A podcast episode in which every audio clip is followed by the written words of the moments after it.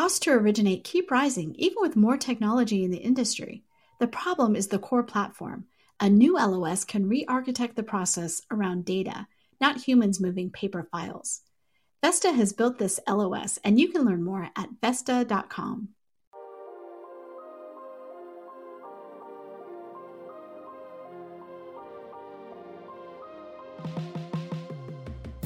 Pulled from the hottest topics coming across our news desk, I'm Alcynna Lloyd, and this is Housing Wire Daily. Today's episode features an interview with Andy Walden, an economist and vice president of market research for Black Knight Data and Analytics. During the episode, Walden discusses Black Knight's most recent Mortgage Monitor report that claims despite improvements in equity positions among forbearance participants, homeowner equity alone is not enough to prevent foreclosure starts. But before you listen, here's a brief word from our sponsor. Want to give your customers the streamlined mortgage experience they expect? Fannie Mae's digital mortgage solutions are fast, efficient, contactless, and they save paper. Our digital mortgage solutions provide efficiency for you, convenience for your customers, and deliver a great experience at every stage of the mortgage cycle. Own the mortgage experience with Fannie Mae's innovative solutions. Visit fanniemae.com slash go digital. Hello, Housing Wire listeners. Today I'm joined by Andy Walden, an economist and vice president of market research for Black Knight Data and Analytics. Thank you for joining us again on Housing Wire Daily. Absolutely. Thank you for having me. Of course. So, listeners, Andy has joined us to discuss Black Knight's most recent Mortgage Monitor report that indicates homeowner equity alone will not be enough to prevent foreclosure starts. This report was interesting to me because there's long been speculation on whether or not the housing market would face a wave of foreclosure starts following the end of forbearance moratoriums. Black Knight seems to confirm this as its data shows that although improved equity positions among forbearance participants were reported last month, it will likely not provide a blanket backstop against foreclosure actions. Black Knight highlights that roughly 30% of those who could sell to avoid involuntary liquidation do not seem to be doing so. Andy, what factors could be driving these borrowers towards foreclosure and what is preventing them from selling to avoid eviction? Absolutely. And I think some of the reasons that, that are driving these homeowners to foreclosure are, are exactly what we would think, right? The broader uh, economic conditions out there, which are leading to higher than average unemployment rates and, and have caused borrowers to become delinquent. When we start to look at the underlying data, and specifically historical data on borrowers that have been referred to foreclosure and what those results have been by equity position, I think a couple things stand out uh, stand out to me there. Uh, one is that borrowers aren't performing as you would expect them to. Those borrowers that have higher equity positions, you're seeing more of those borrowers referred to foreclosure. It suggests that maybe they're not aware of the equity positions they're in, or maybe uh, the, the fact that they're in foreclosure in and of itself is maybe a little bit scary, embarrassing, and maybe um, they're, they're just not able to ask and, and ask the questions that they need to, right? So I think there's an opportunity out there uh, for the market as a whole to educate those homeowners on their equity positions, to educate them on the foreclosure process and the sale of a home, to help those borrowers that could potentially avoid foreclosure uh, avoid that process. All right. So it seems like education is a big deterrence to them being able to um, recognize their options. Absolutely, yeah.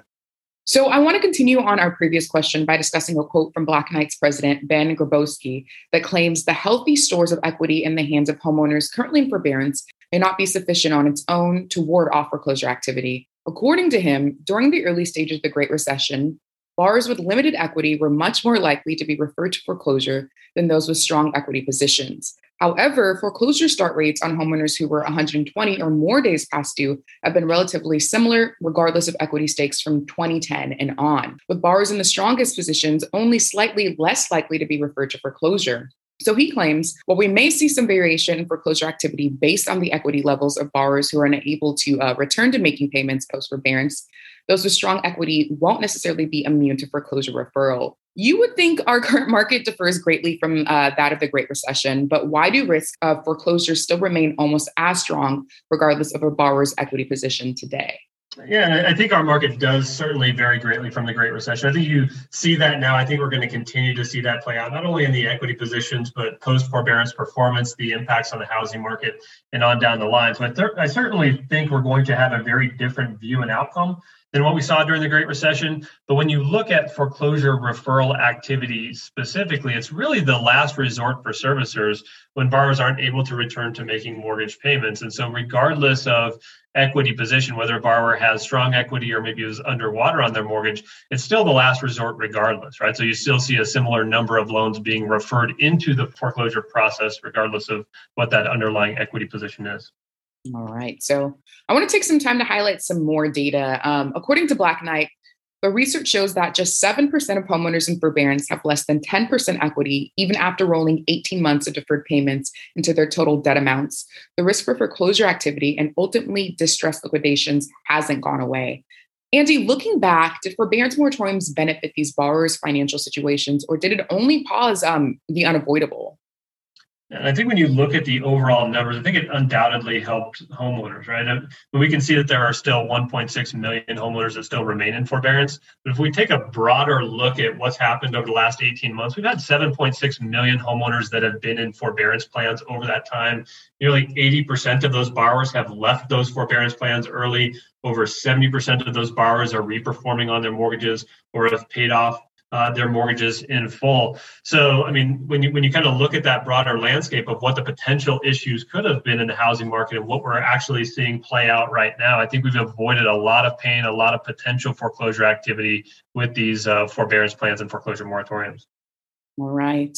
I know we've seen a mixture of, of commentary regarding that. Some say, yes, we did, and some say no. So I was really interested in seeing what Black Knight thought and what you specifically thought as well. Yeah, so I mean, and when you look more broadly, if, if we look at the number of bars that became 90 days delinquent last year, we saw the largest number that we've seen in 10 years. Mm-hmm. And the result, I mean, if you look at foreclosure activity, for foreclosure referrals are down 80%. Active foreclosure cases across the country at a record low. So we really avoided a lot of potential snowball effect in the mortgage market by really putting a stop to some of these potential foreclosures early on and helping the borrowers get to, to get back on track in, in terms of making mortgage payments. That's see that's really good. And so now, now I want to take this uh, time to focus on our current housing market. Um, so in the report, Black Knight also claims the nation's white hot housing market has begun to show signs of slight cooling as annual home price appreciation um, slowed from an all-time high of 19.4% in July to 19% in August, marking the first decline in the rate of annual appreciation in 15 months, with daily tracking data for September suggesting uh, further cooling is on its way. What is causing this cooling, and will this ultimately benefit borrowers or those entering the market? Yeah, I mean, I, I, think there are a few different factors that are that are causing cooling out there in the housing market. Really, some of those things that had been a big tailwind for the housing market over the last 18 months are kind of shifting and becoming slight headwinds to some degree, right? We have interest rates that had been at all time lows that are starting to tick up. There's some questions here over the next few months as the Fed begins to step back from those accommodative policies to really understand what that means for 30 year rates and, and how they could affect the overall market. Uh, you certainly have inventories that are starting to turn the corner a little bit. We still have the vast majority of markets that are really short on inventory out there but we're not as short as we were a couple of months ago. So you have that kind of transitioning um, as well. And obviously affordability, right? With the, the 25% home price growth that we've seen since the onset of the pandemic, you're still really starting to see that affordability picture tighten up. And that could continue to be the case uh, going forward as well. So again, a lot of those things that have kind of been pushing us forward are going to start to kind of slow down that market, along with just the typical seasonality that you see from September to January as well um, in terms of the impacts on, on how that could ultimately benefit homeowners. While it could reduce some of the bidding war activity, we've seen obviously red hot bidding activity throughout uh, the summer months. While it could reduce that, so you may not be facing 10 offers, you may be facing one or two. The prices that homeowners are going to be paying and their, their out of pocket expenses because of rising home prices alongside rising interest rates are still going to be much, much higher than they were 9, 12, 18 months ago, right? So you're facing a little bit less competition, but you're still facing those prices that have really run up here in the market over the last year and a half. Yeah, and that all ties back to a lack of inventory, which is everybody's concern. We can't talk about affordability without talking about our significant lack of housing inventory. Absolutely. Mm-hmm. So, well, today, before we wrap, is there anything else you think our audience needs to know about mortgages, homeowner equity, or foreclosure starts? These are all hot topics right now, so I'm sure our audience would love to know more. Yeah, I mean, I think there's going to be a lot of different things that are playing out here over the next three to six months that really could kind of shift what the landscape looks like as we move throughout 2022. Uh, one of them is the interest rates that we just talked about, that the Fed starting to talk about walking back some of those accommodative policies. Obviously, that has downstream implications on the housing markets. Uh, I think a lot of folks underestimate how much interest rates impact home prices and home price growth. And so, if you see a sharp rise in interest rates that's not kind of followed alongside by a rise in incomes that could noticeably impact affordability, especially in some of those coastal market markets that have been very, very hot.